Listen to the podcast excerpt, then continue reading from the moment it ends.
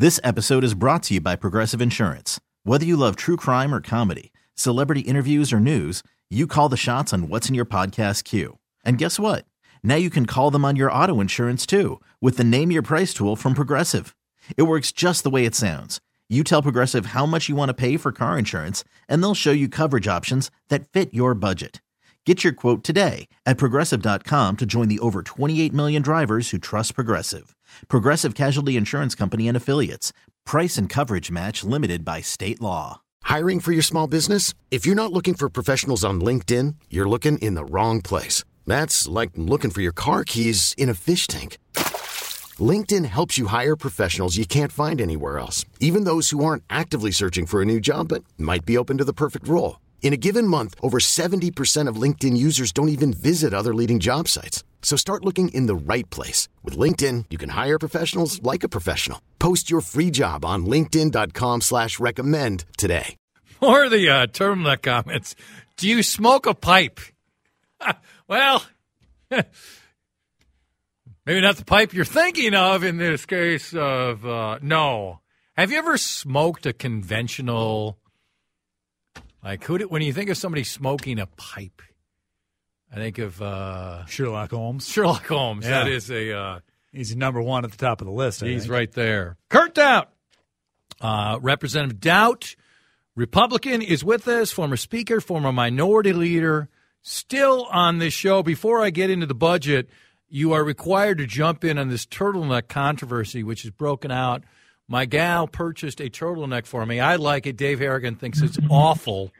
Uh, Kurt Daudt, who I, I view as a man of a fine fashion, pro or con on a turtleneck? You know, I I think they're fine. I actually have a turtleneck sweater that I thought would be really great, and I thought I would wear it a lot, but I find myself not wearing it because I I don't know. If you don't wear them regularly, I think it's not comfortable around your neck. Yeah. Um, but don't you don't you think that they're uh, wearing turtlenecks and smoking pipes over at the governor's residence? Are you are you as you're talking to us right now, as a seasoned representative? Do you have a do you have a pipe and maybe a a velvet jacket on right now, I do not. I do not. I and just, and just slippers? ducked out of my commerce committee to come and talk to you. So. All right. Uh, how long have you hated children? Because I don't think you're for the governor's uh, proposal where he wants to make this the greatest state in the nation for children. Is Kurt out against children? Is that what you're telling me? As are a- there are there are there betting odds on this? I'm not, I'm not sure. Um, you know, I, I think I, I applaud the governors for wanting to do something, but you know, unfortunately, uh, there's not a lick of accountability in this. There's nothing to to actually hold anyone accountable for greater outcomes for kids. Um, you know, I, there are some things in here. I would just, you know, in a bipartisan effort, there are some things in here that I support. Um, but I think just, you know, what we've learned over the last 30 plus years is throwing more money at a problem without uh, additional language of accountability or creativity on on programming to come up with with better results uh, has not resulted in lowering achievement gaps or, or giving us better results. And um, I, I will start with saying this is just an outline that we've received. We, we Yeah, basically right. received the same thing that the press got. Um, what we always wait for at the Capitol is to see the bills introduced and to see what the spreadsheets look like. That'll tell us where the money's really going and what the governor's really doing. Um, and and once we see the language, we'll see are there are there actual uh, provisions in here that will, you know, hold schools accountable for better outcomes. Um, and I think unless you unless you tie some of this funding or incentivize better outcomes, you know, that, that that's how you find yourself, Chad, in a situation where you have the highest achievement gap in the country. And and I, I still think that's the most un-Minnesotan thing, and I think it's one of the biggest problems that faces our state right now. Okay. And I don't. I'll I'll be honest with you. I don't see this proposal by the governor solving that problem. This is just more of the same. Okay. I agree with you on the achievement gap, but I think you'd agree with me. This is this is taking place under Republicans. This is taking place under Democrats. This is in cities. This is in rural area. So I give you the opportunity. I give you a blank canvas. I want you to give me three things that you believe that the governor should include in the budget, and it would pass, where we would see significant progress made on what is an atrocious part of our state. I'm with you, the achievement gap? What what would close Yeah. the gap? You know, I think I think tying this to literacy, basically making sure that we've got kids reading at grade level by the third grade, and really investing in that. When we did that quite a few years ago, we saw real meaningful results. Um, he's got a proposal in here to expand uh, pre-K. It's not totally universal, but it says in his proposal 25,000 eligible children into a mixed delivery pre-K program. Um, a public school pre-K program. The data is really clear on this. Um, there is a much better solution to do pre-K scholarships. We had this debate back, uh, I don't know, five or six years ago with Governor Dayton, um, and and the data was really clear when we invested in the pre-K scholarships, where the parents got to take that money and give it to a, a, a, a institution to to educate their kid of their choice. Um, we saw better outcomes, and, and in, in a lot of cases, they they put their kid into a preschool program where they had a a, a daycare component before and after and an educational component in the middle of the day. And that also helped them so they could be at work and, and provide for their family and, and have a more successful outcome. So um, there's a couple. I could probably keep going if you want. But I mean, those are a couple of real specific examples. I also think he's got some stuff in here that I think we need to do. One of them is uh, increasing the child care assistant program rates, um, you know, the CCAP rates. Uh, we're having trouble with child care centers closing, and, and you know, Mhm. he's addressing that in this bill. I think that's that's admirable. Um, but we're also at, a point in our state where we've got a 17 plus billion dollar surplus. Um, and I think we see in this budget, you know, the Democrats have been talking for years about fully funding education. So I'm going to assume that with a $17 billion budget, and this is the governor's proposal, that this will fully fund education. So now I'm eager to see what kind of outcome, and if he actually changes the outcomes for our students with this program, and I, I think we both know the answer uh, to that already. But does it have to be? I use this phrase occasionally. Perfect shouldn't be the enemy of good, right? If notable progress is made, and it doesn't get us all the way to where we want, but you can Yeah. tangibly see uh, what has now happened, let's say in 2025, is better than it was in 2018. Shouldn't Governor Walz and the Democrats feel like, hey, we told you these ideas would work, and here's some tangible proof?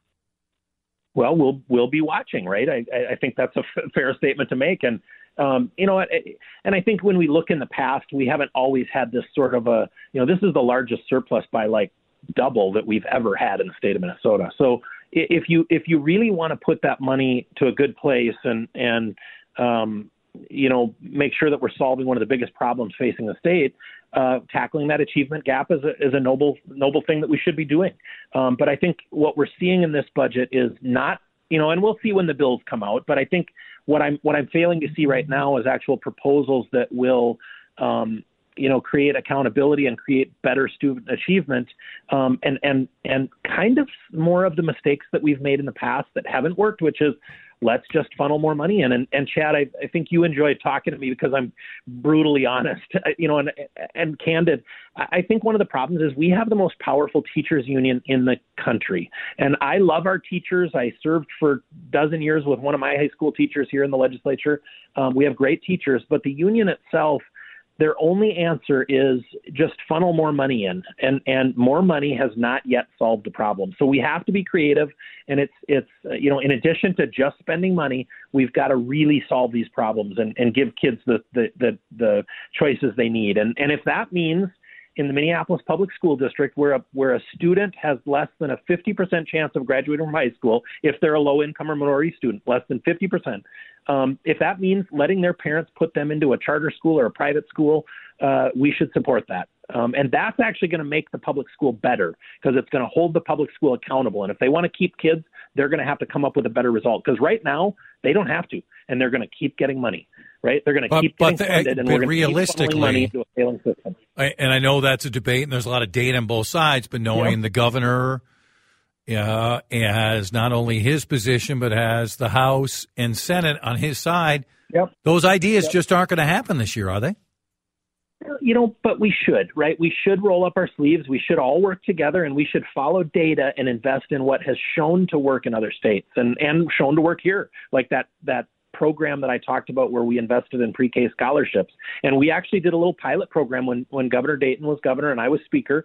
We funded a certain amount into pre-K and a certain amount into, it was kind of a, a pre-K pilot program in, a, in public schools. And then we funded into pre-K scholarships. And the results in those pre-K scholarships were, were, were much, much better. And, and that's what we've seen not only here in Minnesota, but across the country. So unfortunately, the teachers union doesn't like that because those uh, educators in those uh, alternative situations aren't union teachers, so they don't collect union dues, and and that's you want me to be brutally honest. Mm-hmm. That's what's driving their their desire to just funnel more money into into education. That's I mean that's what universal pre-K is completely about. It's it's having well, eight you know, percent more dues paying union members in the teachers union. That's what it's about. Mm, it, uh, I think the union loves it but I think there are people that are Democrats who genuinely believe it helps, though, right?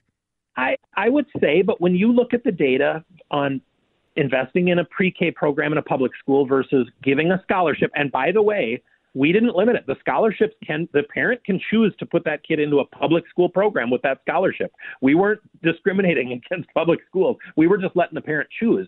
And it actually just worked a lot better for the parents to put them into one of these daycare programs where they had a, a daycare component at the beginning and the end of the day with education and preschool in the middle because it allowed the parent to just drop them off in the in the morning and go to work and then come back. And their kid was cared for all day. And we weren't busing them for half a day to a public school and a bus that wasn't meant for four year olds right? And it's not a safe situation. There's just a lot of problems with that with that pre-k uh, program. And and yes I, I agree with you though. I think there are Democrats that believe that will work and it will help.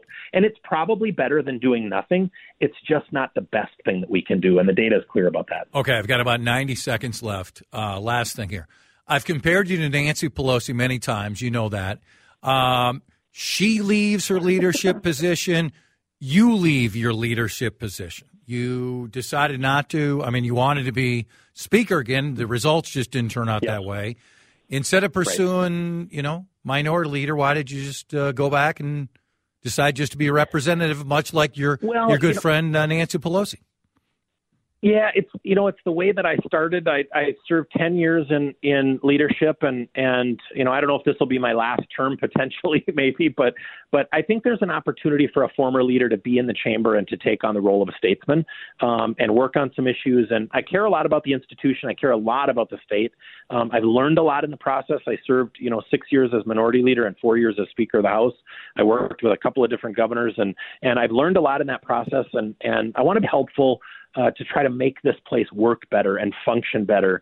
Uh, and I think that's the you know that's what we all should kind of strive for. But I think somebody who's got that experience, who can be a little bit of a statesman, maybe has a little better opportunity um, to to impact that. So I've I've reached out to the current speaker and let her know that I want to work on those kinds of issues, and and she's uh, vowed to take me up on that. And I think we're going to work on some stuff to try to make this place function better. Always appreciate it, sir. We'll uh, we'll reach out soon. Thanks for coming on. Sounds great. Thanks, Chad. The always direct representative Kurt Daudt. This episode is brought to you by Progressive Insurance. Whether you love true crime or comedy, celebrity interviews or news, you call the shots on what's in your podcast queue. And guess what? Now you can call them on your auto insurance too with the Name Your Price tool from Progressive. It works just the way it sounds. You tell Progressive how much you want to pay for car insurance, and they'll show you coverage options that fit your budget. Get your quote today at progressive.com to join the over 28 million drivers who trust Progressive. Progressive Casualty Insurance Company and Affiliates. Price and coverage match limited by state law. Audacy is giving you a chance to win a trip to London to see Taylor Swift at the Eras Tour. It's Tay in the UK. Hey, it's Taylor. Just download the free Audacy app, log in and listen to a participating station for a minimum of 60 minutes to get your daily entry. And you could win a chance to fly off to London with three friends and see Taylor. I can't wait to see you at the Eras Tour in London. For more, go to audacy.com slash Taylor. Tay in the UK. It's on the Audacy app. Thanks to Republic Records. This is a national contest.